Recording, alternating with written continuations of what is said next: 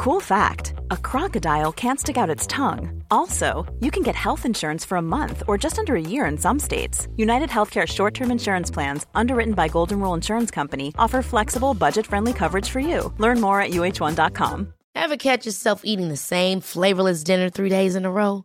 Dreaming of something better? Well, HelloFresh is your guilt free dream come true, baby. It's me, Gigi Palmer. Let's wake up those taste buds with hot, juicy pecan crusted chicken or garlic butter shrimp scampi. Mm. Hello Fresh. Stop dreaming of all the delicious possibilities and dig in at HelloFresh.com.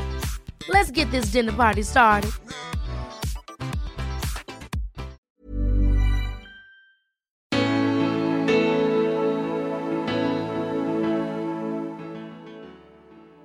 Hej och välkommen till ett nytt avsnitt av Spännande möten, en intervjupodcast med mig, Gunnar Österreich.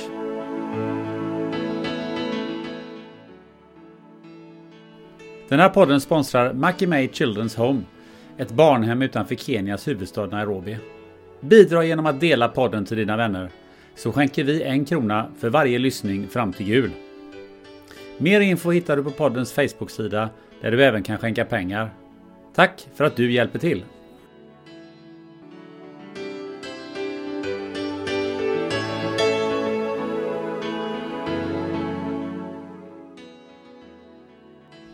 Så jag, det är nog inte så många konkurrenter som gillar att ha mig i backspegeln.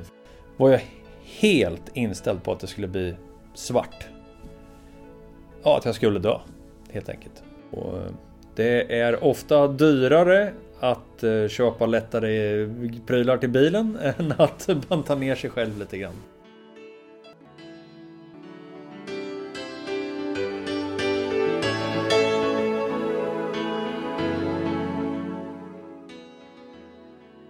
Rickard Göransson körde motorcykel innan han kunde cykla och redan som barn så lärde han sig att skaffa sponsorer på egen hand. Som fullblodsproffs så tog han bland annat fem segrar i STCC-klassen. Men han var också nära att gå samma öde till mötes som Ronnie Pettersson gjorde 1978. Och du som inte är ett dugg intresserad av racing, fortsätt att lyssna. Vi har alla något att lära av en person som kan gå från att äta glass med barnen till att få fokus som en stridspilot på bara några minuter. Om inte annat så kan vi lära oss någonting om bilkörning. Så häng med bakom ratten i en racerbil. Titta in bakom kulisserna i depån och känn adrenalinet pumpa i hastigheter på över 300 km i timmen. För nu, nu blir det åka av med en av Sveriges snabbaste förare. Rickard Göransson, femfaldig STCC-mästare och därmed en av Sveriges genom tiderna bästa racerförare. Eh, dessutom är du nybliven VD och ägare av Gelleråsen Arena eller lika med Karlskoga Motorstadion. Ja, Välkommen bra. till podden Spännande möte. Tack så mycket Gunnar. Du, jag måste fråga. Eh, hade du racerbana när du var liten? Nej, jag hade ingen racerbana. Hade du inte det? Ja, ja, jo i och för sig. Alla hade väl kanske en sån här liten bilmatta ja. på golvet. Det har jag inte tänkt på. Men Jo, det hade jag En plastmatta. Den var väl, väl använd. Ja, jag ägde ju faktiskt inte heller någon eh, bilbana som barn. Men jag menar, tänk att få äga en egen racerbana. Det måste ju vara fullständigt ultimat för en, för en före detta racerförare. Eller vad, vad säger du? Ja, det är någonting annorlunda. Det är väl inget jag hade tänkt sådär för några år sedan att jag skulle äga en, en fullskalig motoranläggning. Men eh, så är det. Och nu eh, är det ju ganska spännande dagar med eh, att just äga en racerbana. För man träffar ju otroligt mycket människor varje dag. Eh, Eh, många kommer hit väldigt förväntansfulla och åker härifrån med ett eh, brett leende. Och en del kanske med en fet faktura som de har kraschat för. ja, för det är, det är rätt dyrt att krascha. ja, motorsport är inte... Det är väl en av de sporterna som inte är kända för att vara billiga att hålla på med direkt. Du, eh, men nu kan du ju köra precis hur mycket du vill själv. Eh, brukar du ta dig några varv innan du åker hem och hämtar barnen från eh, fritids och skolan och sådär? Ja, men det är klart att det händer. När suget infaller, infinner sig så kan man ju ut och, som jag brukar säga, ut och rasta en bil lite grann. det väl kanske mer att rasta mig själv, men det händer absolut. Ja, härligt. Man måste passa på. Ja, för det här med att köra racerbil. Ehm, kan du förklara för de som aldrig har gjort det, vad, vad är det för som är speciellt med det? Först ska vi kanske reda ut ett begrepp och det är att jag har kört racerbil. Eh, det är ju jättemånga som kallar mig för rallyförare. Eh, och rally och racing är ju två helt skilda sporter. Det är lite som bandy och hockey eller sådär. Eh, det är ungefär samma sport fast ändå väldigt olika. Racing är ju en asfaltsbana som man kör varvlopp på. Och ja, vad som är speciellt. För mig har det ju handlat mycket om att utmana mig själv hela tiden. Att just när man kör varvlopp, att hitta någon form av perfektion. Att eh, utmana sig själv, att våga och kontrollera eh, ett fordon i hög hastighet. Och att skjuta fram gränserna i vad som går att göra med ett fordon. I det här fallet en bil då. Eh, och det går ju att göra ganska mycket mer. De flesta åker ju bil till och från jobbet. Det är väldigt få som kör bil ute på, på landsvägen. Eh, men sen, Vad menar du då? Nej, men åker man bil så är man ju passiv. Eh, när man kör bil så är man ju väldigt aktiv istället. enkelt förklarat. Och sen, det, så det är få som har, har, har De flesta människorna lever ju med, med bil på ett eller annat sätt. Man åker till och från jobbet, man skjutsar barnen till skola, dagis. Eh, man åker till träningarna, vad det nu kan vara. Eh, eller man åker med i en buss eller i en taxibil eller vad det nu kan vara. Så att, liksom, fordon och bil är ju alla eh, nära koppling till på något sätt. En del har kanske fått möjligheten någon gång och åkt med och då får man ju lite så här uppvaknande. Jag har ju skjutsat runt väldigt mycket människor och de beskriver det lite som att åka värre än att åka berg och dalbana på Liseberg. Eh, och en del skrattar, en del skriker, en del gråter. Eh, och det är ju som passagerare, men sen att få träna upp sig att, att kunna ha bilen som, ett, som en ryggsäck. Som när man är ute och springer traillöpning i skogen. Eh, att ha 100% kontroll på vad man gör för någonting. Och, eh, så att inte bilen kör dig, utan du kör bilen. För jag, på den här banan så, så erbjuder du bland annat eh, tre timmars eh, lopp med eh, riktiga trimmade C30-bilar, Volvo. Och jag har ju fått eh, den förmånen att vid några gånger tillfällen testa de här tre timmars loppen. Och jag måste ju säga så att jag får ju en känsla av, av eufori. Alltså att eh, dels så, så stannar ju tiden. Alltså man förstår ju inte att man har varit ute och kört i 20 minuter när man kliver ur bilen. Förutom och, att du är svettig kanske? Förutom att jag är svettig, men det har jag, förstår inte varför jag har blivit. Eh, dessutom så, så finns det inga problem kvar i livet när man går ur bilen på något sätt. Det är ju som, det är som eh, jag hade Frida Södermark som, eh, som gäst här för eh, några poddar sedan och eh, hon pratade ju om runners high. Finns det någon sån där racerförarens high? Alltså att man blir hög på att köra? Hög och hög vet jag inte, men helt klart är att man går in i en bubbla och man är ju där och då och nu i bilen med ratten, med pedalerna, med motorljudet, med växellådan. Och skulle man inte vara det, då kör man ut av banan eller kör alldeles för långsamt. Ehm, så att, och det är ju en härlig känsla för att du lämnar ju, precis som du sa, alla problem bakom dig och du är där och då i nuet. Så om den... Nej, jag vet inte om man kan säga att det är en haj, men ja, lite åt det hållet i alla fall. Lite åt det hållet. Så i det här avsnittet ska vi få lära känna dig.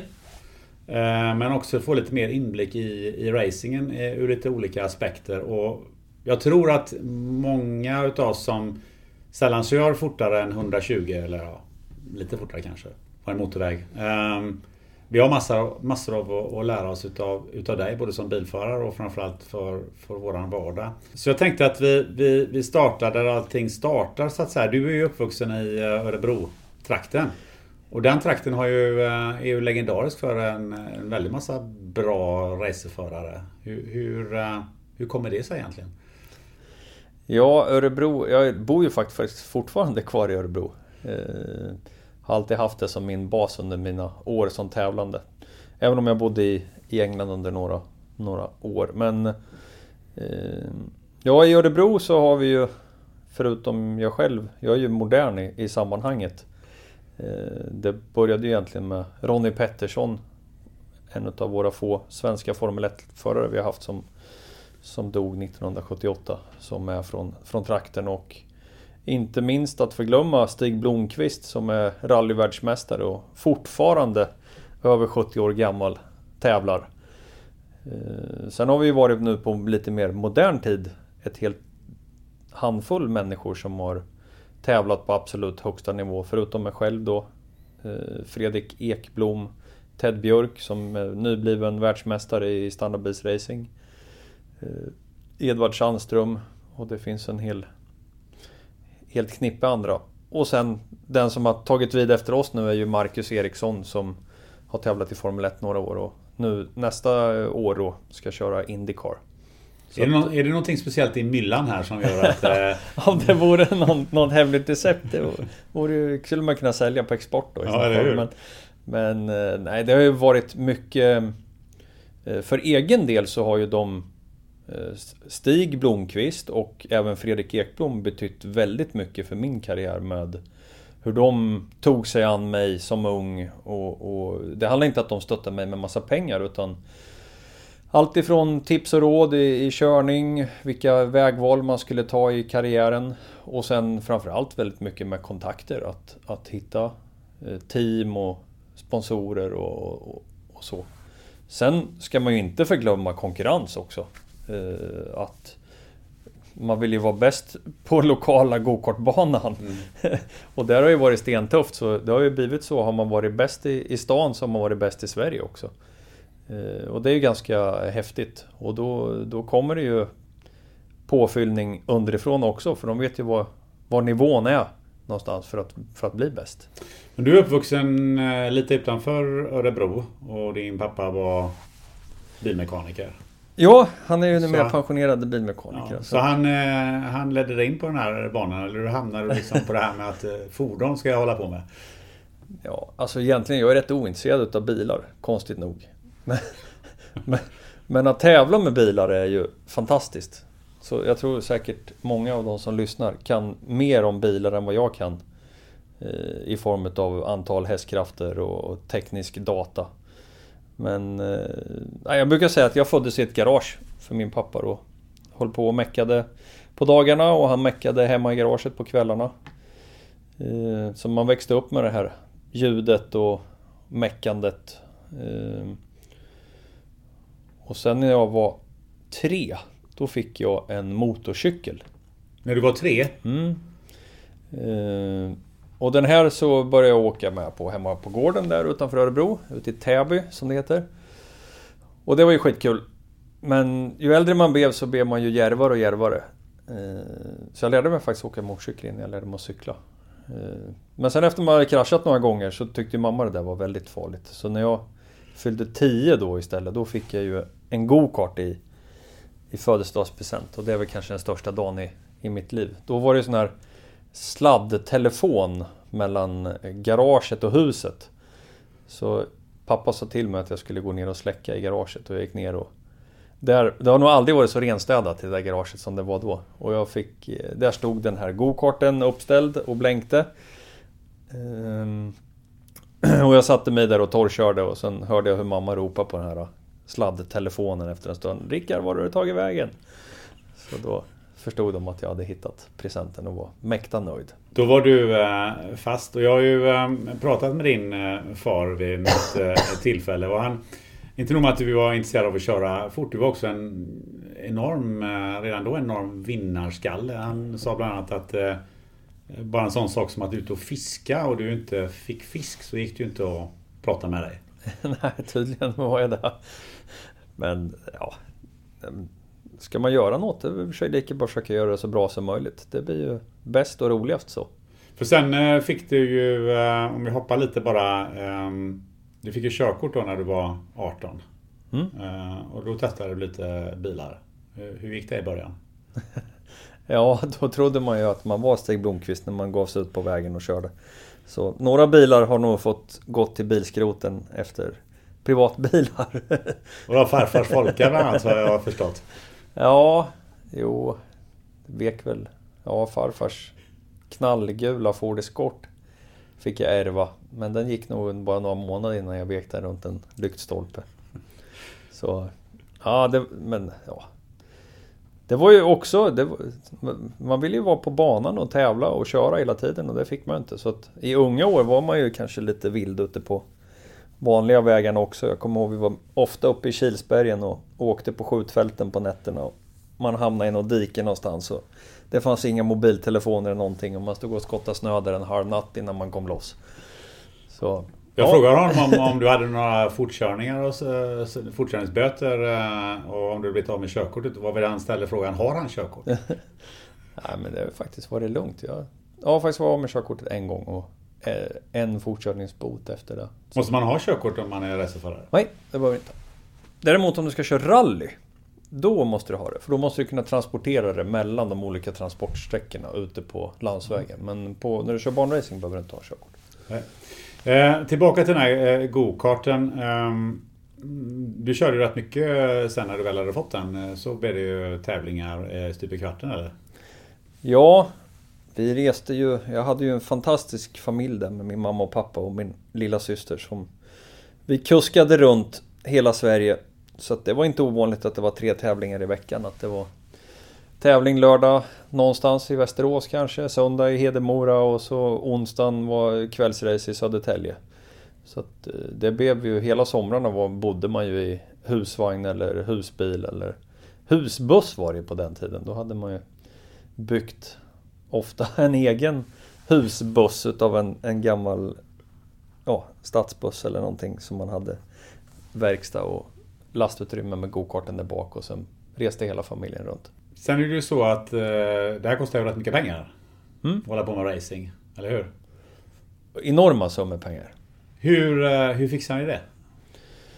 Ja, eftersom jag kommer då från en familj som inte har så mycket pengar själv utan vi fick ju finansiera vårt tävlande med sponsorer så så ja, jag skaffade ju mina egna sponsorer redan själv i början där när jag var, jag vet inte vad kan det ha varit, 10, 11, 12 år där någonstans. Började ju jaga sponsorer hur, själv. Hur gjorde man då?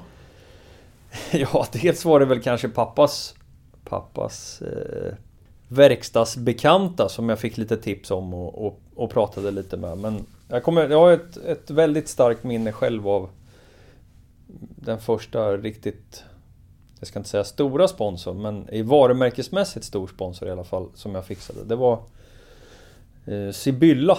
De hade då sin korvfabrik i, i Sköllersta.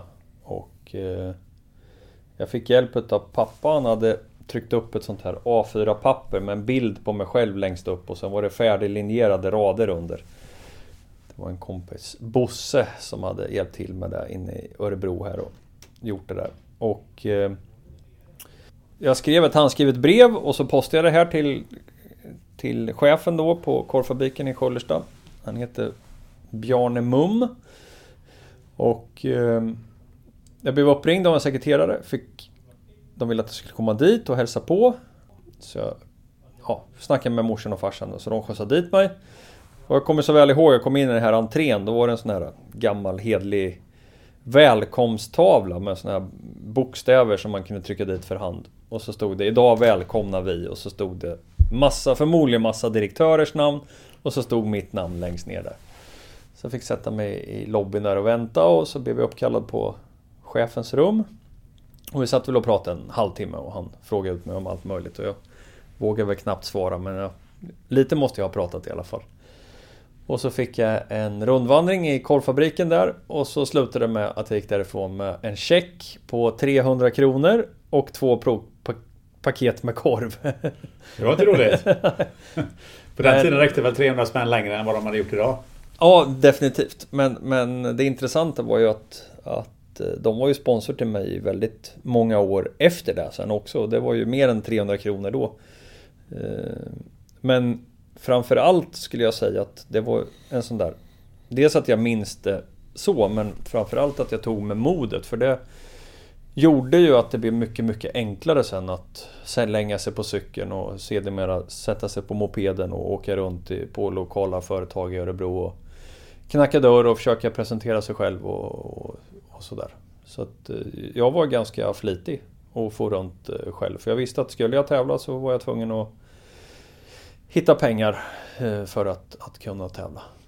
För det är lite unikt för den här sporten att man åker runt på det sättet och blir fostrad egentligen att skaffa sponsorer i så tidig ålder. Ja, jo, nu är det väl kanske inte riktigt lika vanligt idag.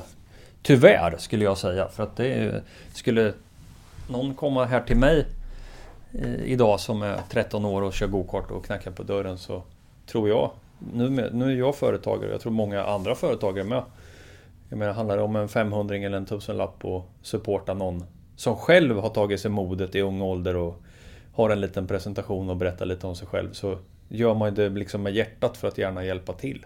För det är ju flera utav de här eh, sponsorerna som du ju faktiskt har kvar som partners fortfarande. Ja, de flesta blev ju goda vänner för livet som, som man har lärt känna genom, genom åren. Och det, ja, det, jag tycker det är häftigt och det är väl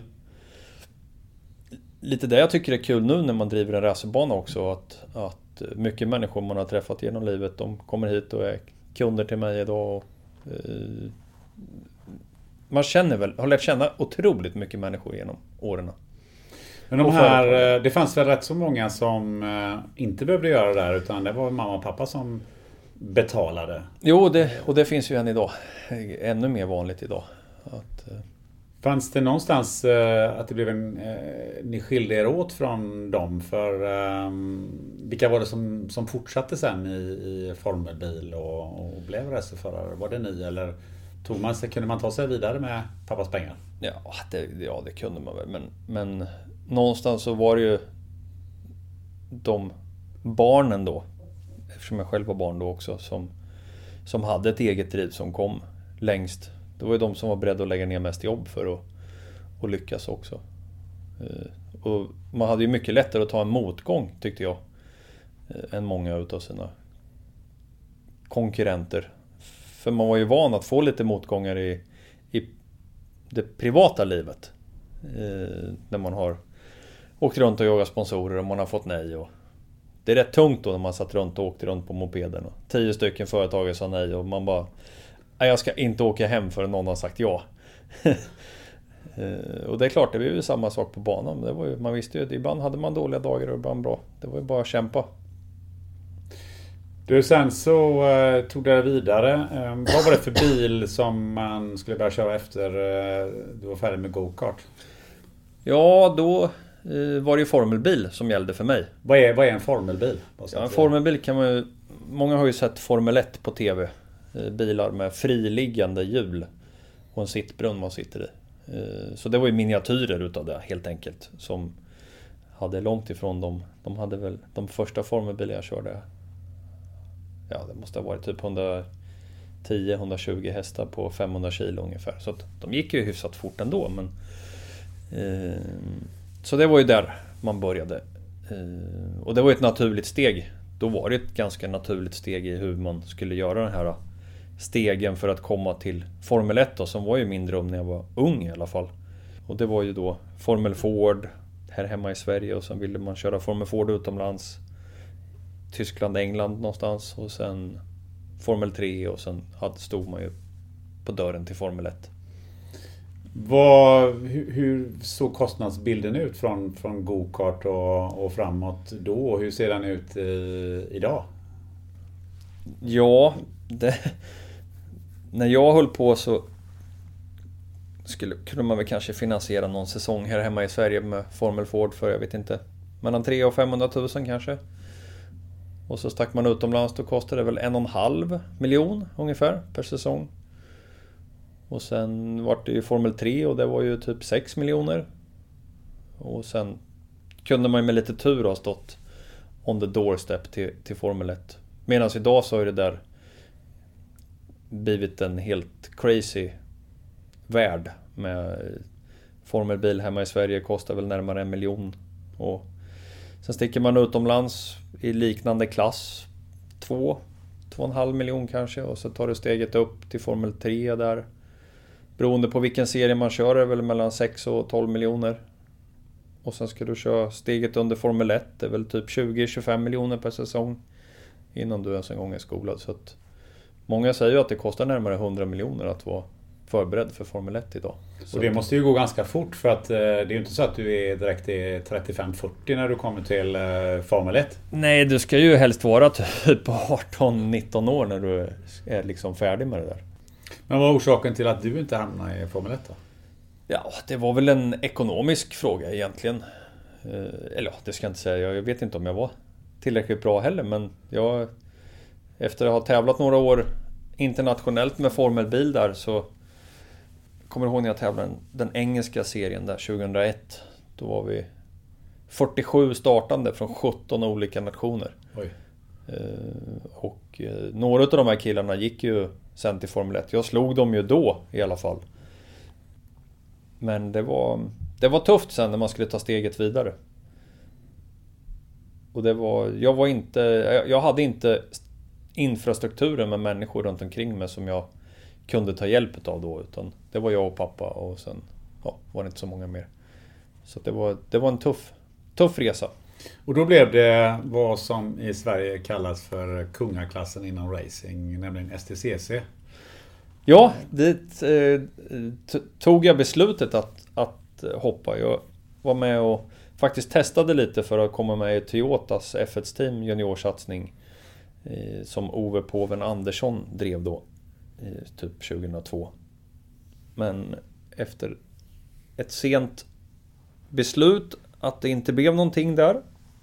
Efter att ha blivit antagen först. Så tröttnade jag lite grann och då mm, träffade jag en kille som heter Dick Jönsson Vigrot. Eh, på STCC-finalen på Mantorp 2002. I depån där och, och jag sa till Dick att eh, Ska du inte göra något? Han tävlade inte i STCC-klassen just då, det året. Eh, som teamägare då. Men hade gjort det tidigare framgångsrikt och, och vunnit eh, STCC-serien. Och frågade om inte han var på väg tillbaka. Om vi inte skulle hitta på någonting tillsammans. Så det var egentligen där idén föddes. Oss, oss tillsammans. Så till säsongen då 2003 så hade vi fått till ett avtal med BMW Sverige. Och eh, jag fick till sponsorer, eller vi fick till det tillsammans. Så att vi kunde börja tävla 2003. Och sen... Bara innan du fortsätter så att vi eh, förstår. Vad är STCC? Vad är det för bilar man kör med? Ja, STCC det är ju ett, ett varumärke som står för det stod för Swedish Touring Car Championship. Idag står det för Scandinavian Touring Car Championship.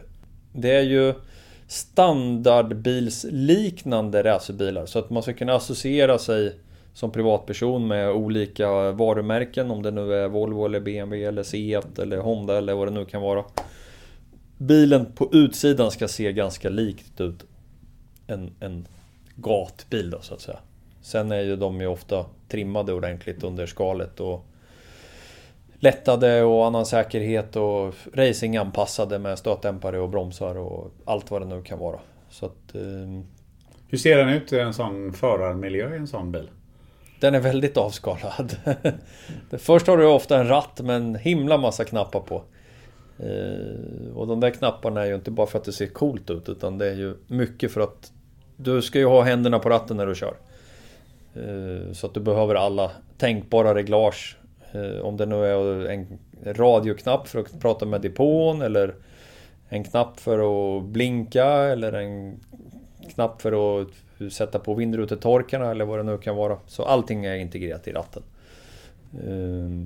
Och sen har du ofta en liten display som visar eh, varvtal. Du har så här växelindikatorer kallas det för. Det är små lampor som tänds eh, istället för en klassisk varvräknare så är det lampor som tänds från grönt till rött och när de röda lamporna tänds då är det dags att växla. Eh, och så har du det viktigaste av allt är ju egentligen att du får upp varvtider i displayen hela tiden varje varv du passerar. Och där har man ett litet instrument idag som kallas för predicted lap time. Det är att när du påbörjar ett varv så, så uppdaterar den en ungefärlig slutlig varvtid eller att du kan jämföra med det snabbaste varvet du har kört. Och det är ju ett väldigt viktigt verktyg för att Du kanske provar ett nytt spår eller du bromsar lite senare eller Ibland till och med kanske bromsar tidigare för att få en bättre utgång i utgången på kurvan. Så får du lite realtidsuppdatering på hur var det här som du gjorde ute på banan. Och sen har du ju då, beroende på vad du har för växelsystem, om det är... Idag är det inte så vanligt, men när jag började då STCC 2003 så var det ju manuell växelspak. Idag har man ju ofta så kallade paddlar bakom ratten, så man växlar upp med en paddel och ner med den andra paddeln. Och sen är det rätt varmt i bilen också? Fruktansvärt varmt. Eh, det är ju inget ovanligt att det är 50 grader. Det kan mycket väl bli 60 grader varmt också. Och det är, det är rätt så slitsamt när man sitter med underställ och tre lagers overall, balaklava, handskar, hjälm, skor. Eh, så att eh, man förbrukar rätt mycket vätska under en sån här tävling. Nu är ju racerna vi kör i STCC har ju varit då mellan 20 till 40 minuter långa så att det är väl inte superjobbigt men det är klart att det känns. Rent tekniskt kan en vanlig eh, privatperson som jag till exempel, skulle jag kunna köra en sån bil? Du skulle kunna köra den men du skulle känna dig ganska obekväm för de är väldigt styva också. Det studsar och vinglar och far lite överallt känns det som i början när man kör. Men, men de genererar ju ett fantastiskt väggrepp. Eh, däcken när man kör på är ju så kallade slicks. Det vill säga att det är ju inget mönster i däcket utan det är bara en stor slät gummiyta. Eh, som genererar ett otroligt grepp. Eh, tillbaka till din första säsong. Eh, du var jäkligt snabb men eh, du kraschade en del också. Mm. Jag har faktiskt en eh, första sida på Aftonbladet eh, eh kvar hemma där det står Kraschkungen gjorde det igen. Ehm, så jag blev kallad för Kraschkungen. Ehm, det var lite vinna eller försvinna. Så om jag inte vann så bröt jag ofta. Men jag tyckte den var lite oförtjänt. Visst att det hände lite grejer, att jag kraschade och sådär. Men vi hade otroligt mycket tekniska haverier där första året jag, jag körde också. Men det var... Ja, det var en utmaning. Men det var vad säger man? All PR är bra PR och det var det väl nästan i det här sammanhanget också. Men du var väl rätt känd för att vara ganska aggressiv eh, på banan? Absolut. Eh, bilen skulle tuktas rejält. Så jag körde... Jag var ju skolad från det. Jag kom ju från, från England då, som jag sa. Vi var 47 förare från 17 nationer och, och vi var fyra stycken i samma team. Och det handlar ju om att bara visa att man var bäst hela tiden. Eh, och så blev det ju när jag kom till hem till Sverige med. Fast här var det lite lugnare tempo och banorna var inte byggda för att gena och sådär så mycket så som de var kanske då i England. Eh, så det var... Ja, det, det gick rätt hårt åt i början. Så blev det både första och andra SM-titeln och eh, du vann även EM något år. Eh, eller ETCC som det hette då. Eh, nere i Italien. Eh, och vad jag förstår så var ni ju eh, en eh, hyfsad underdog när ni kom dit ner? För det var ju de stora pojkarna som körde där. Ja, eh, ja först att vi vann de här två SM-titlarna på raken där 2004-2005 var ju, var ju fantastiskt. Eh, men precis som du nämnde där, när vi kom ner till Vallelunga i Italien och skulle möta hela, hela eliten ifrån Europa med engelsmän och italienare och allt vad det nu var. Och det var väl ingen som alls hade räknat med oss, att vi skulle vara framgångsrika. Men vi kom ner dit och vi kämpade på på träningarna och gjorde ett väldigt bra kval. Och sen var det två race då. Och eh, vi gjorde det bättre än de andra, så att vi blev Europamästare.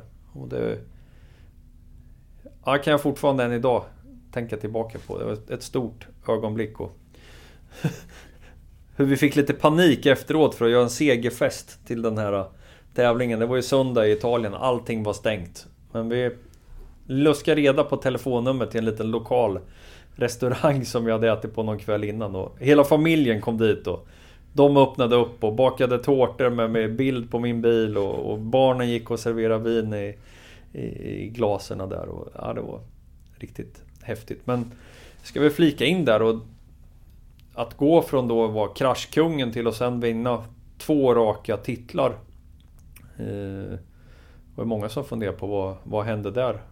Eh, Och det var väl att jag fick ordning på allting lite grann i huvudet också. Eh, träffade en kille i Örebro som heter Stig. Som eh, jag satt och pratade mycket med. Och en kille som heter Göran. Det var inte Blomqvist alltså? Nej, det var en annan kille. Och eh, redde väl ut ganska mycket saker. Hur, hur viktig förberedelsen var i, i allting man, man gör. Och framförallt att, att inte skylla på tur eller otur. Eh, det var ett sånt där... Otur är ju ofta någonting man gömmer sig bakom. Och att verkligen tänka ut varje situation man har varit i. Vad, vad kunde jag gjort annorlunda för att den här situationen kunde ha sett annorlunda ut? Eh, och när jag fick klart för, med, för det i huvudet, då vände allting. Det måste ju vara en eh, ganska kraftig utveckling du gjorde där då som, som person. Som person gjorde jag en, en enorm utveckling och, och, och börja förstå lite mer än att bara köra, köra och inte tänka så mycket utan verkligen liksom ha en, ha en plan hela tiden och att vara förberedd på varje situation. Sen fortsatte ju karriären och du, du äh, äh, både tog ett tredje och ett fjärde guld som ju kom äh, några år äh, senare.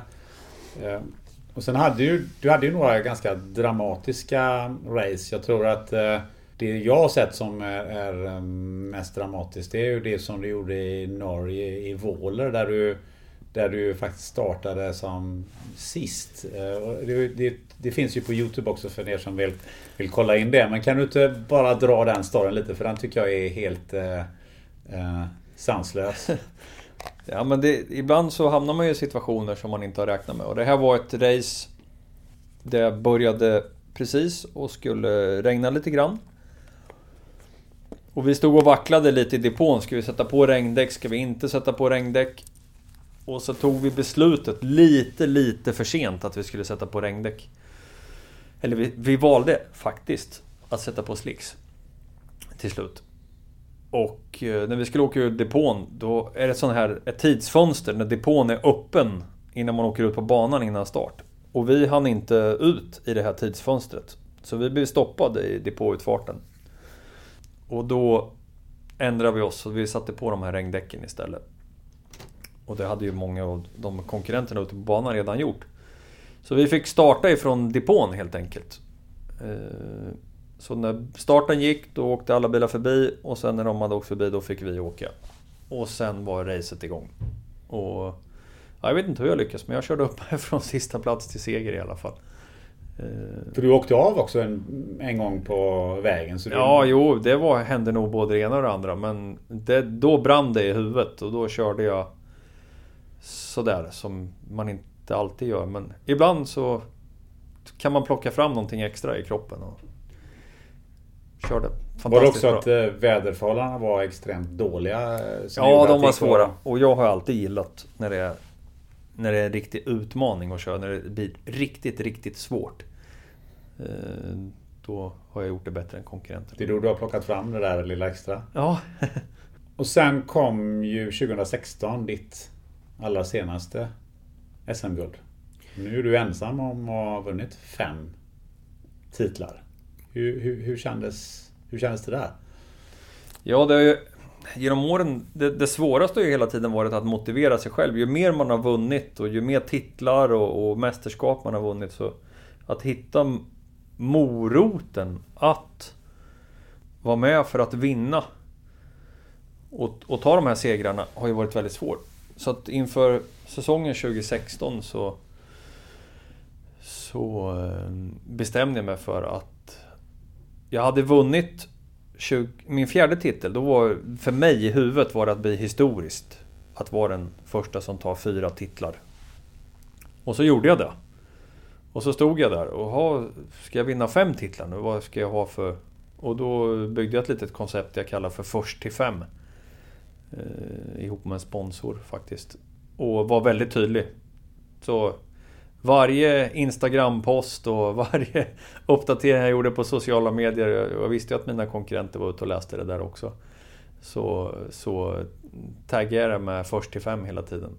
Ehm, och det blev min drivkraft för den säsongen också. Och den avgjordes ju ända in på sluttampen. Det är lite osvenskt eh, det där om man ska generalisera lite där. Att gå ut och säga först till fem och sådär. Så att eh, det är många gånger man hör att eh, Ja men sätt inte, sätt inte, säg inte att vi ska vinna eller eh, vi, vi, vi, vi tar en match i taget och vi säger inte att vi ska vinna Allsvenskan eller att vi ska vinna det ena eller det andra. Men du, du gick hit innan och sa Det här är först till fem. Ja, jag var tydlig med det. Ja, hur, hur, hur klarar du av att sätta en sån press på dig själv? Ja, men det är det som är min drivkraft. Att, att, att liksom leta fram de där äh, vinnargrejerna längst. Man får gräva långt inne, djupt i kroppen och in i skallen. Och det tror jag alla skulle må bra av. Men man, man måste ju ha rätt ut innan att har jag förutsättningarna för att stå för det jag säger? Ja, det hade jag i det här fallet. Jag hade vunnit tidigare. Jag hade ett bra team, jag hade en bra bil. Allting fanns ju där på pappret. Eh, och då kommer det ju ner till, till eh, att eh, leverera. Och då måste jag göra mitt optimala. Men i det här fallet, det handlar lika mycket om mitt team som jag jobbar med. Alla människor runt omkring mig. Går jag ut som ledare i det här fallet och som förare och säger att först till fem gäller. Då kommer ju alla som meckar med bilen och teamchefen och sponsoransvarig och eventansvarig. Alla vet ju liksom, nej men det är först till fem som gäller. Så då har ju alla ett tydligt mål.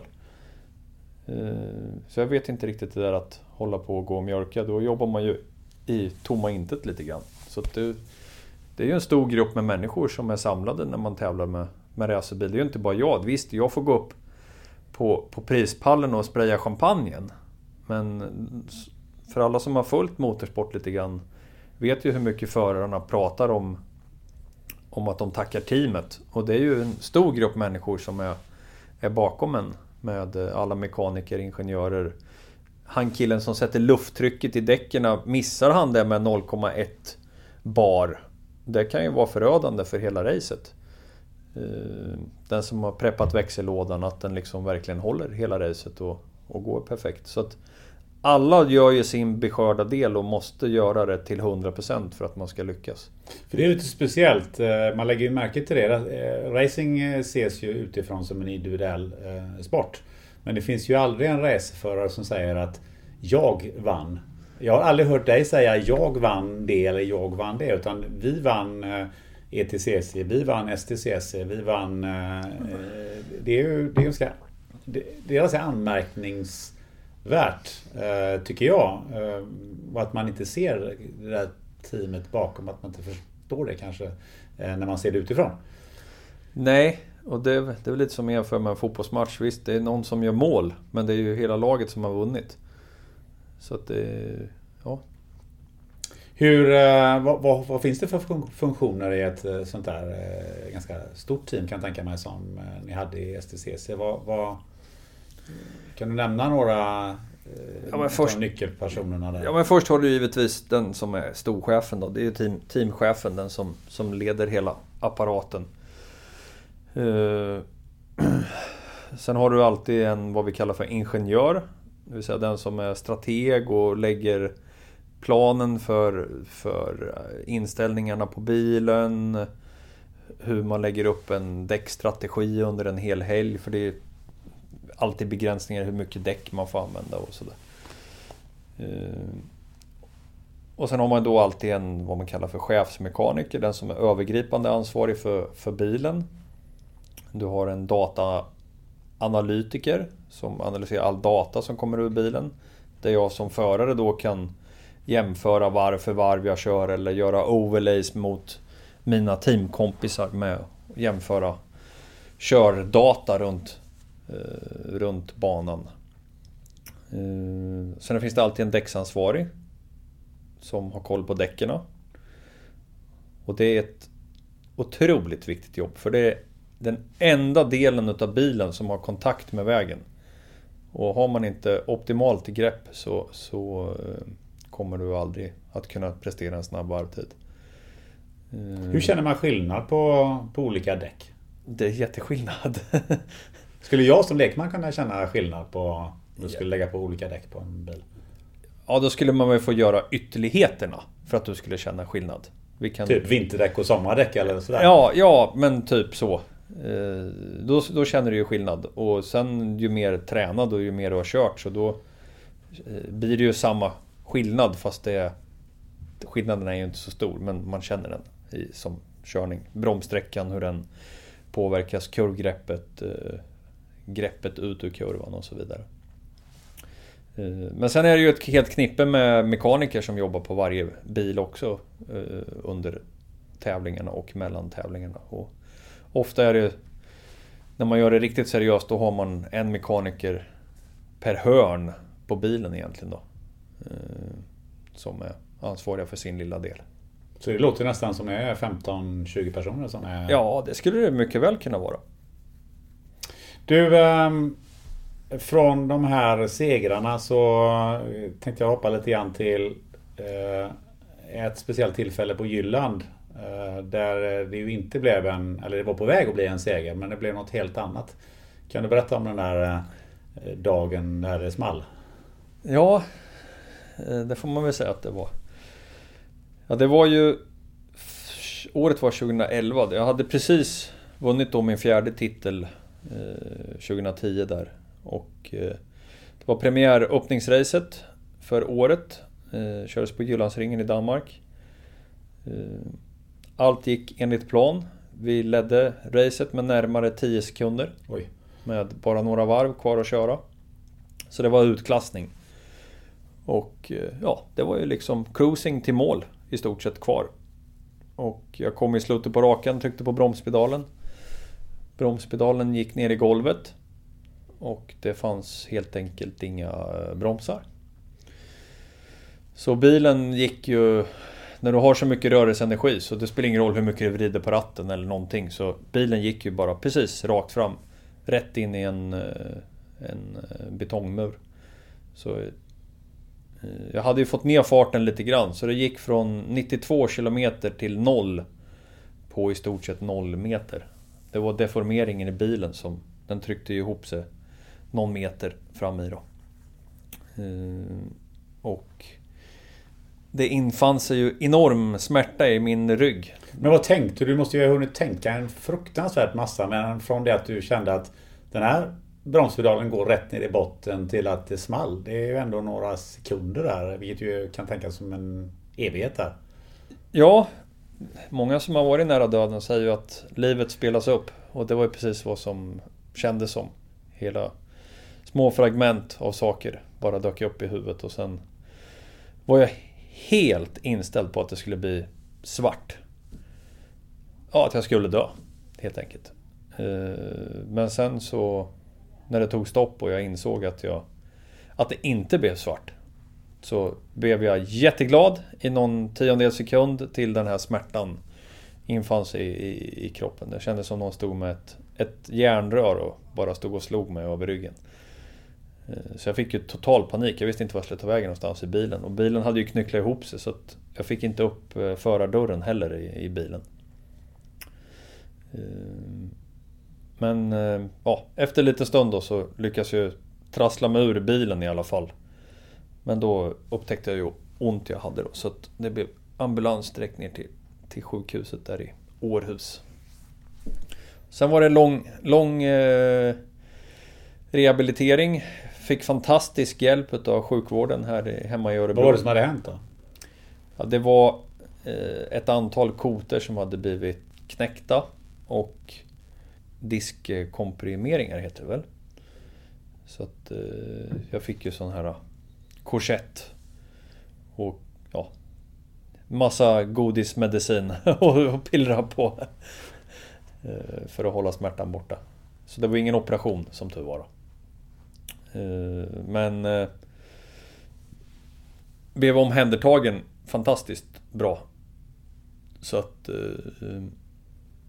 Läketiden skulle väl vara tre månader och sen skulle det vara rehabilitering efter det. Men jag började ju träna efter en månad så jag tog mig till rehabcenter i Örebro och, och eh, med korsett och allting gick in på gymmet och, och började träna innan jag var färdigläkt egentligen. Men började träna upp kroppen runt omkring så när, när läkeprocessen var klar då, då var jag i stort sett färdig rehabiliterad också.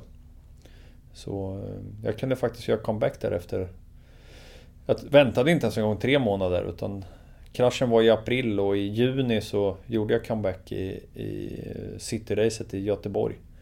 Och eh, vann faktiskt eh, ett utav racen där under comebacken. Det är helt otroligt. Ja. Hur kände du det att sätta sig i en racerbil igen efter det där? Hemskt.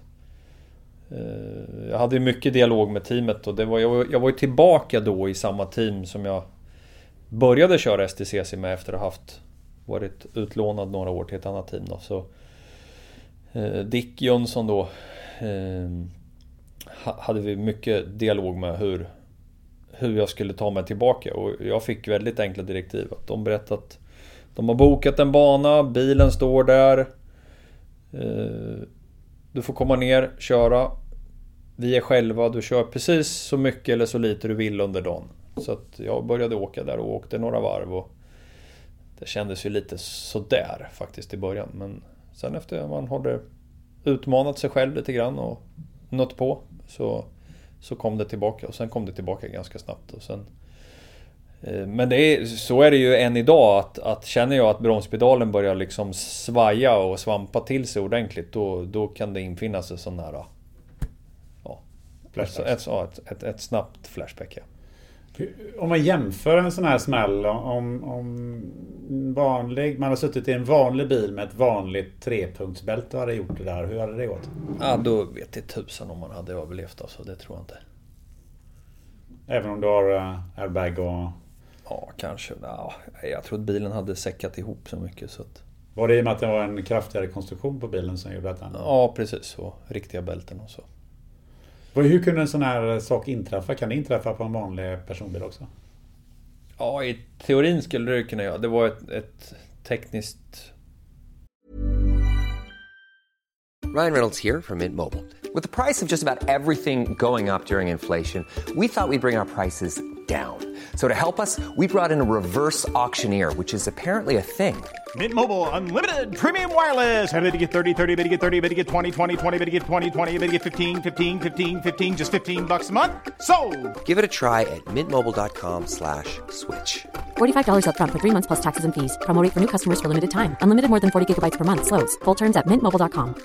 When you're ready to pop the question, the last thing you want to do is second guess the ring at Bluenile.com, you can design a one of a kind ring with the ease and convenience of shopping online. Choose your diamond and setting. When you find the one, you'll get it delivered right to your door. Go to Bluenile.com and use promo code LISTEN to get $50 off your purchase of $500 or more. That's code LISTEN at Bluenile.com for $50 off your purchase. Bluenile.com code LISTEN. Hey, it's Ryan Reynolds, and I'm here with Keith, co star of my upcoming film, If, only in theaters, May 17th. Do you want to tell people the big news? All right, I'll do it. Sign up now and you'll get unlimited for $15 a month in six months of Paramount Plus Essential Plan on us. Mintmobile.com slash switch. Upfront payment of $45 equivalent to $15 per month. Unlimited over 40 gigabytes per month. Face lower speeds. Videos at 480p. Active Mint customers by 531.24 get six months of Paramount Plus Essential Plan. Auto renews after six months. Offer ends May 31st, 2024. Separate Paramount Plus registration required. Terms and conditions apply if rated PG. Haveri som egentligen var orsakat av den mänskliga faktorn.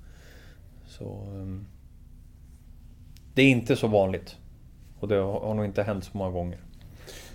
Relaterar du ibland det där till uh, om man ser om du ser någon som kör väldigt fort i trafiken eller ute på vanliga vägar? Får du liksom tankar kring, kring det vad folk gör ute på en vanlig väg där det inte finns några avåkningszoner och inga fyrpunktsbälten och, och alla sådana här grejer? Väldigt få vanliga människor som har respekt för fart. Som inte innebär vad, inte vet vad det innebär att öka farten 30, 40, 50 km på, på motorvägen om någonting händer. Och det, det jag själv reflekterar väldigt mycket över det är hur fort alla åker när det, när det regnar ute. Eh, och många åker fruktansvärt fort när det är blött ute. Och det är väldigt lätt att få vattenplaning. Eh, tyvärr på de svenska vägarna som är idag som är eh, ofta blir små, små ränner med vatten i. Så att, eh, ja, man ska ha respekt för fart. Det är väl också skillnad på att ha varma och kalla däck till exempel? Ja, ja, ja det, eh, det är som att köra på is eller köra på, på torr väg. Hörru, um, du är ju och har varit en fantastisk racerförare. Om, då infinner sig ibland frågan om hur, hur blir man en så bra racerförare? Förutom att man har börjat uh, köra motorcykel när man är tre och uh, kör gokart när man är tio och så här.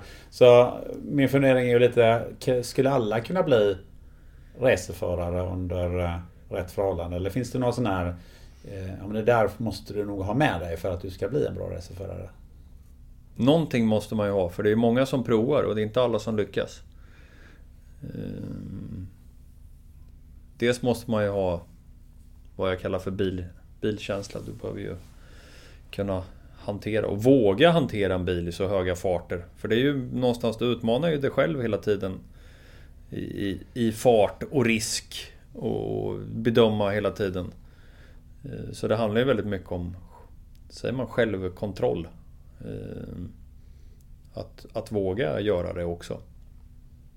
För du hade ju en extrem självkontroll. För du kunde ju stå och prata med lite sponsorer och käka glass sådär en kvart innan du skulle ut och, och köra. Sen blev du ju mer eller mindre som en stridspilot när du satte dig i bilen. Hur, hur förklarar du den växlingen som du gjorde från det här väldigt avslappnade till det här eh, superfokuserade så, så snabbt? Kan man träna sig till det eller är det någonting som du bara hade? Eller hur funkar det? Nej, men jag har ju växt upp med det där också givetvis. Så att man vet ju när man, hjälmen åker på och motorn startar och man sticker ut. Då är det ju skarpt läge.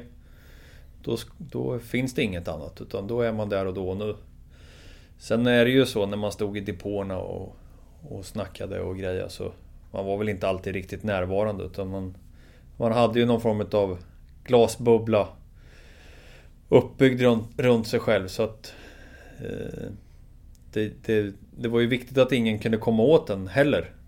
Eh, så att den var ju tvungen att vara så pass hård så att ingen kom in och kunde beröra dig och, och ställa till spöken i huvudet. Utan eh, Skallen är ju det viktigaste verktyget vi har. Alla, alla idrottsmän skulle jag säga. Det är, jag brukar jämföra med längdskidåkning. Jag tror det finns på pappret väldigt många duktiga längdskidåkare om du mäter testvärden i hur bra syreupptagningsförmåga och hur de har tränat och, och sådär. Men, men lik förbaskat så är det några stycken som när det väl gäller, då är det de som är längst fram. Och de har ju någonting i huvudet som är annorlunda och de kan gräva lite djupare i sig själva och, och vill vinna lite mer än sina konkurrenter.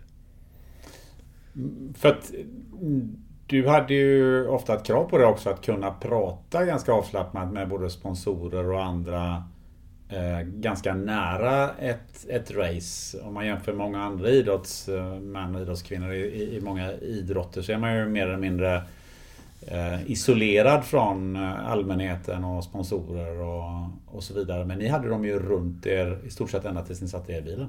Mm, ja, så är det. Och så är det i motorsport. Eh, och det är väl det som är härligt med motorsport också, tycker jag. Att det är så tillgängligt för sponsorer och supporter och fans och allt vad det nu kan vara. Att, att man kommer väldigt nära de, de aktiva precis innan det är och avgörs. Men kan man träna upp det här eh, sättet just att kunna gå från det avslappnade till det väldigt eh, fokuserade? För jag kan tänka mig att det, det, även om man inte tävlar så kan man ha ganska hygglig nytta av det här. Att kunna slappna av och inte tävla i huvudet och sitta i bilen hela tiden även om man inte sitter i bilen. Vilket ju är ett problem om man är på jobbet och man tar med sig jobbet hem och det, det fortsätter att snurra i skallen. Eh, medan du ju på något sätt kunde stänga av en del av de här bitarna. Ja, jag vet inte hur man ska säga att man tränade upp det där riktigt men... Eh, jag själv är ju uppväxt i alla fall med en, en pappa. Han har ju tjatat och härjat med mig hela livet. Så det har väl blivit att man har tränat lite där och stängt av liksom ibland och, och bara... Ja, det har gått in och ut och man har fokuserat och sorterat orden i sitt eget huvud och tagit åt sig det som är viktigt och allt som är oviktigt har bara runnit igenom. Så en farsa som snackar lite för mycket är en bra grogrund för det där. ja, precis.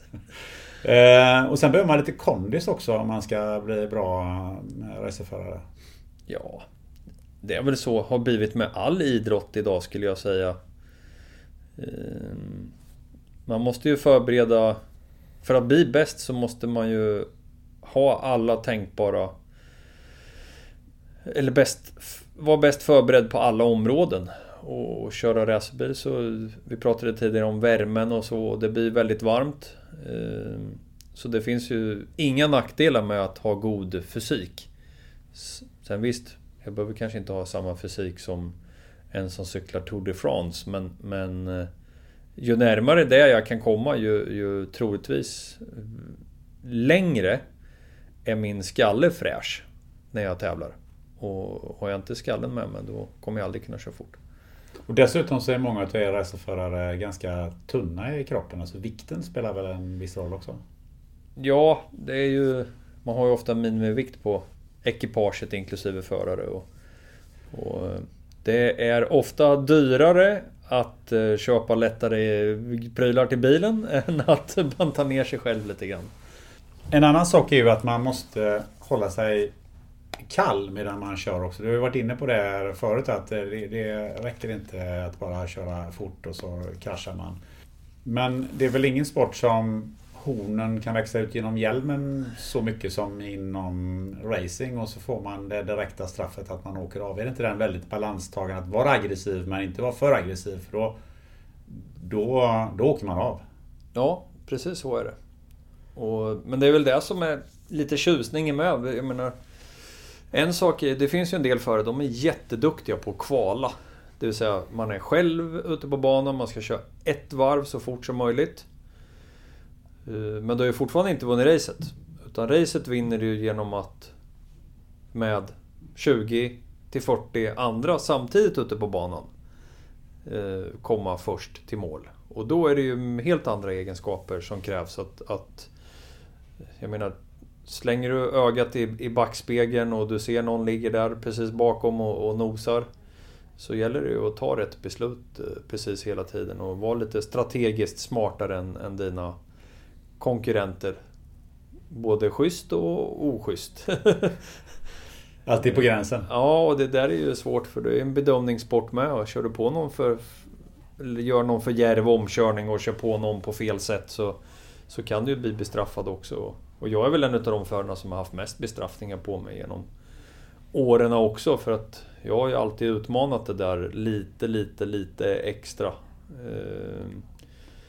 Eh, men sett över... Så jag, det är nog inte så många konkurrenter som gillar att ha mig i backspegeln. För jag kör...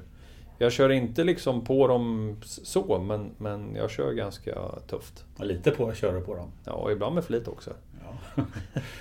Det finns ju en bana i eh, världen som eh, kräver verkligen det lilla extra och om hornen växer ut genom hjälmen där så blir man ju gravt bestraffad. Så att om jag säger så här 2,5 mil, 174 kurvor och tiden 7.22 och 8 där man har en toppfart över, 7, eller över 300 km i timmen. Vad säger du då? Ja, det är ju världens häftigaste racerbana. Eh, Nordslingan på Nybering. Även kallat det gröna helvetet. Varför kallas det för gröna helvetet? ja, det var Jackie Stewart som, som tog det begreppet en gång. Och det är ju... Det ligger nere i Eiffelbergen i, i västra Tyskland. Som eh, en racerbana är byggd runt ett berg. Och det är massa skog och det är en bana som inte är lik någon annan i hela världen. Eh, världens absolut häftigaste racerbana. Som jag har fått förmånen att, att tävlat eh, väldigt många gånger på. Jag har kört åtta stycken 24 timmars lopp där nere. Eh, majoriteten utav dem som, som faktiskt som fabriksförare för, för BMW. Eh, och sen varit där och slagit lite rekord. Tiden du nämnde där nyss var ju eh, för många år sedan. Vi var nere med en BMW M3 CSL och då noterade snabbaste tiden för legala bilar. Sen har den där tiden putsats lite efter det genom åren då, men, men eh, var faktiskt nere och slog ytterligare ett rekord här för några år sedan med världens snabbaste fyrdörrars sedan tillsammans med Volvo Polestar. Tyvärr så slogs det rekordet ganska snabbt utav Porsche sen. Så, men eh, ja, det är en bana där man verkligen mäter bilarnas kapacitet. Vad är det som är så speciellt med den banan? Eh, förutom att den är 2,5 mil lång och har väldigt massa kurvor. Ja, det, dels är det ju nästan inga avåkningszoner. Det vill säga, du har banan och sen har du kanske mellan 2 till 3 meter på var sida om banan. Eh, med gräs och sen är det armkorräcke då. Eh, och den går upp och ner. Det är ju enorm eh, höjdskillnad. Jag tror det skiljer är det 400 meter från högsta till lägsta punkten. Eh, så det är väldigt mycket upp och, upp och ner hela tiden. Olika väderförhållanden? Ja, och det blir ju där när man är i bergsmiljö. Då kan det regna på ena delen av banan. Det kan hagla på nästa del och det kan vara solsken på nästa del. Och sen att banan går väldigt, väldigt fort. När vi har tävlat där med de snabbaste racerbilarna jag har kört så har ju snittfarten varit över 180 km i timmen. Så att det går ju otroligt snabbt. Det är ju som sagt var, det är ju toppfarter över 300 km i timmen Ja. för att kunna klara Precis. det snittet. Ja. Men du har ju skjutsat några runt eh, banan där också. Många. Som har haft... eh, Några har tyckt att det var lite jobbigt har jag förstått. Jo, men det finns många som tycker det är jobbigt. Som både häver ur sig grejer ur munnen och tycker det är allmänt jobbigt. Några blev lite svettiga också vad jag har förstått. Ja. Fick till och med sätta på fläkten vid något tillfälle va? Jo, men det är ganska vanligt att, att när man skjutsar folk att de börjar flåsa och det blir väldigt varmt. Och just den här banan är ju så pass lång så att Ja, det, där har det immat igen på sidorutor och vad heter det? Vindrutor och sådär. Så. Det finns ju några filmer också om man vill eh, kolla det på Youtube med dig och en inboardkamera. Så kan man själv känna på hur det är att åka med de där två och ett halvt milen. Man kan åka dit som privatbilist till och med och köra så kallad turistenfart. Då betalar man 22 euro och så åker en bom upp och så får man köra ett varv med sin egna bil runt banan. För det är rätt mycket turister runt på den där banan. Eh, Kanske inte när du slog ditt eh, rekord får man ju hoppas då. Men, eh, det var det men eh, det är ju alla möjliga fordon på den där banan. Ja, det är ju det är riktig kommers där nere. Är man på sådana här turistkörningsdagar då är det precis vad det är. Turistkörning. Då är det motorcyklar och bilar och bussar och det är allt ute samtidigt. Bussar till och med. Jajamän, precis livsfarligt är det. Men så är det. Du har ju även kört lite annat som, som går fort. Du har kört rally. var du nämnde det i början där att skillnaden mellan att vara rallyförare och eh, banracingförare. Du har ju bland annat kört, eh, faktiskt kört eh, Svenska rallyt. Hur, hur hamnade du in i rallysvängen under några år där? Du testa annat? Ja, det blir väl så ibland när man får lite för mycket tid över till annat. Då hittar man på lite galna upptåg och projekt. Så eh, tillsammans med en kille som heter Fredrik Elias så, så bestämde vi att vi skulle göra ett, ett projekt där vi skulle köra Svenska rallyt, vilket vi gjorde två år på raken där, 2011 och 2012. Eh, och vi vann faktiskt i, i vår klass där i VM-rallyt. Och det är ju någonting helt annorlunda att köra, köra vinterrally, men fantastiskt kul. Och sen, inte nog med det, så fick jag möjligheten att köra det klassiska Safari-rallyt som gick i Kenya och Tanzania. Det kanske är bland det häftigaste jag har gjort med bil någon gång som upplevelse, inte som tävling, men som upplevelse att få köra 400 mil i, i Kenya och Tanzania ute på savannen eh, under nio dagar. En helt otroligt upplevelse att få åka i na natur som, som turister aldrig ens en gång skulle ta sig till. Så det var riktigt häftigt. Vad är körmässigt den största skillnaden mellan att eh, köra banracing och köra rally? Det är väldigt stökigt när man kör rally. Det, vägarna är ju inte alls som en nyasfalterad racerbana utan det här är ju gropigt och håligt och studsigt och när man kör snö så är det två spår ibland som man hamnar i som man Däcken har ju rivit upp isen så att det finns bara och det är snöslask och ja. Men, men och sen är, när man kör rally, där jag körde så körde vi ofta fyrhjulsdrivna bilar så det blir lite annan körteknik med. Men sen går det ju på sladd precis hela tiden och du måste åka på sladd lite grann. För det är det som är din, din säkerhetsmarginal. Eh, sladden. Eh, hela tiden. Då. Så får du lite... Eh, börjar det gå lite för fort då kan du bryta ut bilen i, i lite mer sladd och då bromsar den ju sidledes också. Så eh, det... Så på banan vill man inte ha sladd och på, eh, i rallyskogen så vill man ha sladd? Ja, lite grann i alla fall. För att det ska gå tillräckligt fort.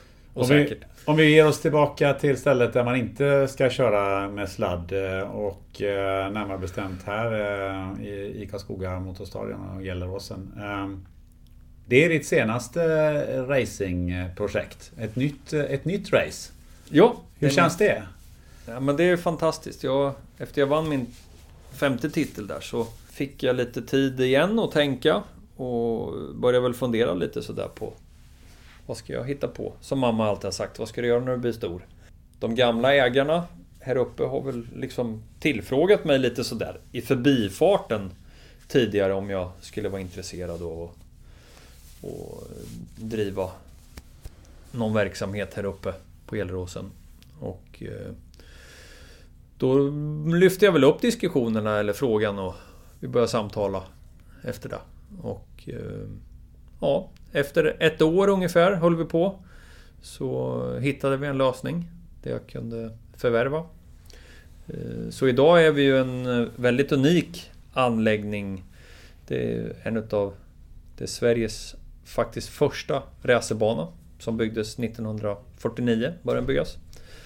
Och eh, idag så har vi förutom racerbanan även 25 egna racerbilar för uthyrning för privatpersoner och företag som är här och, och kör. Eh, vi arrangerar många stora tävlingar för både motorcykel och bil. Eh, kör både SM i, road racing och eh, på standardbil. Eh, Så om man vill komma upp och köra med sin bil här, precis som på Nürburgring. Fast inte åka så långt utan man... Då funkar det att göra här. Så, vi, så vi har även eh, kör-event för, för vanliga bilar ute på banan. Då. Eh, och så jobbar vi väldigt mycket med förarutbildningar för även där privatpersoner och, och företag. Och idag är det ju allt mer vanligt att man som anställd får behöver gå en, en eh, förarutbildning för att upp, uppdatera sig om man nu har, har tjänstebil eller vad det nu kan vara. Och så kan man köra de här tre timmars loppen här. Ja, precis. Så vi har ju en bilpark med våra racepreppade Volvo C30. Vi har även formelbilar. Formel Renault 2.0 heter de. Och sen har vi en bilmodell som heter Legends Car. eh, Som är en riktigt liten busig bil. Vad tar du med dig från racingen eh, in i ditt nya jobb? Ja, nästan allt. det, är lika mycket tävling och driva företagande tycker jag. Eller hålla på med företagande. Så att, eh, Eh, och göra allting noggrant. Eh, leverera. Göra det professionellt. Sen i mitt fall här, är kunden är ju alltid i fokus och viktigt att ta hand om och ha en nöjd kund som kommer hit.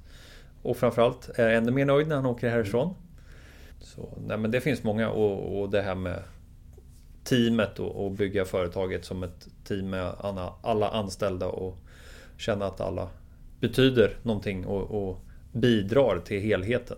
Så nu är du lite mera av stallägare än eh, racerförare kan man säga. Jajamän. Spännande. Eh, Innan vi avrundar, vi har faktiskt någon eh, lyssnarfråga här som faktiskt har lite anknytning till, till banan här och det är ju eh, det finns en hel del som är intresserade av det här med dels med miljöaspekten inom motorsport och också kring det här med att köra med eldrivna bilar. Så när får vi se första elbilsracet på, eh, här på Gelleråsen? Det är lite spännande just med el. Det har ju idag kommit en serie som heter Formula E. Som är en liten utmanare till Formel 1 faktiskt. Där man tävlar på inte alls klassiska Formel 1-banor utan man bygger tillfälliga banor i, i stora städer och, och kör. Eh, och Så stadsracen är tillbaka, kan komma tillbaka? Ja, precis. På ett helt annat sätt. Eh, och det är ju mycket för att det inte finns riktig infrastruktur på de befintliga racerbanorna.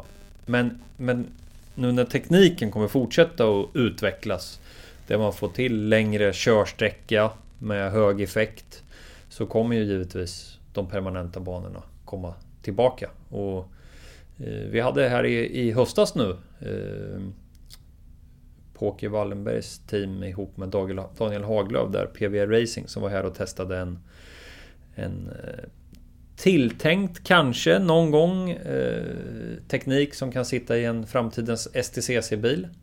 Eh, de var här och körde då en, en el, eldriven STCC-bil.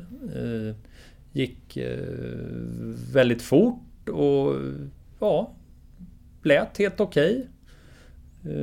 Vad menar du med lät helt okej? Okay? För jag tänkte just fråga dig att eh, ska det inte låta mycket och, och, och, och lukta mycket om man är uppvuxen med, med racing? Nej, men det, det är ju en anpassning i, till det samhället vi, vi lever i, i idag. Och det, eh, motorsport har ju alltid varit en plattform för teknikutveckling för fordonsindustrin. Eh, och jag är ganska säker på att den kommer fortsätta att vara det i många, många år till. Eh, sen att drivmedlet inte är bensin i framtiden utan att den är el istället. Eh, kommer hända. Frågan är bara hur snabbt. Har du själv kört eh, någon elracingbil? Eh, nej, nej. Om du skulle sitta i min stol, vem skulle du vilja ha framför dig och intervjua? Jag skulle vilja intervjua vår härliga kung. Kungen? Det var spännande. Och det måste du förklara. Var, varför är du just intresserad av att intervjua kungen? Ja, men jag själv har ju träffat kungen vid ett antal tillfällen och även eh, faktiskt varit med och lärt prins Carl Philip att köra bil. Och, och, vi har hängt i samma team många gånger. Och de få gångerna då som jag har ätit middag eller träffat kungen så tycker jag han är en spännande och rolig person också. Det tycker jag var en jättebra idé och jag lovar dig att om jag skulle få eh, kungen till eh, eh, spännande möten så lovar jag att eh, du minst ska få vara bisittare om inte den som leder intervjun Rickard. Det tycker jag låter otroligt spännande. Så, men efter det här så tror jag att det är rätt många som vill komma i kontakt med dig och med det ni gör här och mm. kanske prova att köra bil och motorcykel här på banan. Att eh, få köra ett tre timmars race med C30-bilarna. Det kan jag personligen varmt rekommendera. Det är fruktansvärt roligt. Eh, hur gör man för att komma i kontakt med dig? Eh, både som eh, person och följa dig, det du gör och eh, hur eh, gör man för att få lov att köra på, på banorna? Då gör man det enklast genom att gå in på gelleråsen.se Stavas med E, G-E-L-L-E-R-A-S-E-N.se Så finns det mesta av informationen på våran hemsida. Så det är en bra startsträcka att börja. Och om man är sugen på dig som person och liksom följa dig någonstans, finns, det, finns du på sociala medier? Ja, jag som dig? person finns, eh, har ett öppet konto på Instagram som heter Rickard Goran, tror jag det heter. Eh, med CH. Där finns jag. Oh, eller så kan man nå dig också genom eh, Gelleråsens eh, yes. webbsida. För man kanske vill ha dig i något företagsevent eller Precis. föredragshållare. Eller du håller ju på med massa sådana här saker vet jag. Lite allt möjligt. Ja. Ja. Vad härligt! Stort tack Rickard för att tack, eh, du ville gästa oss. Det var roligt. Tack så mycket. Tack.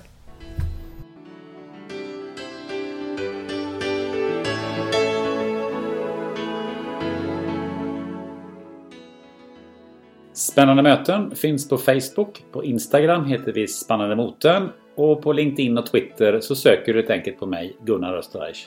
Och du, betygsätt gärna podden i iTunes också. Om en vecka, den 27 december, då är vi tillbaka med ett nytt spännande möte. Så jag hade gjort så tänkte jag, men vad, är, vad var den stora grejen liksom? Jag bara gjorde det. Det var ju eh, så polishästar och det var, och jag tänkte gud vad är det som händer där nere? Nej men nu, jag tycker mitt liv är helt perfekt nu. Jag älskar mitt liv. Kan man ha hoodie som advokat? Hur klarar man sig som ung kvinna i de goa gubbarnas högborg? Och hur överlever man om 90% av ens celler är sjuka? Det och mycket annat kommer vi att prata om med Sabine Söndergård i nästa avsnitt. Missa inte det! Hörs om en vecka. Ha det gött och var rädda om varandra. Have catch yourself eating the same flavorless dinner three days in a row? Dreaming of something better? Well, hello fresh is your guilt free dream come true baby. It's me, Gigi Palmer.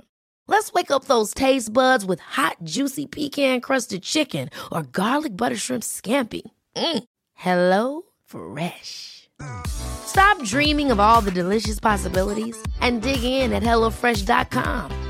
Let's get this dinner party started. Hey, it's Paige DeSorbo from Giggly Squad. High quality fashion without the price tag. Say hello to Quince.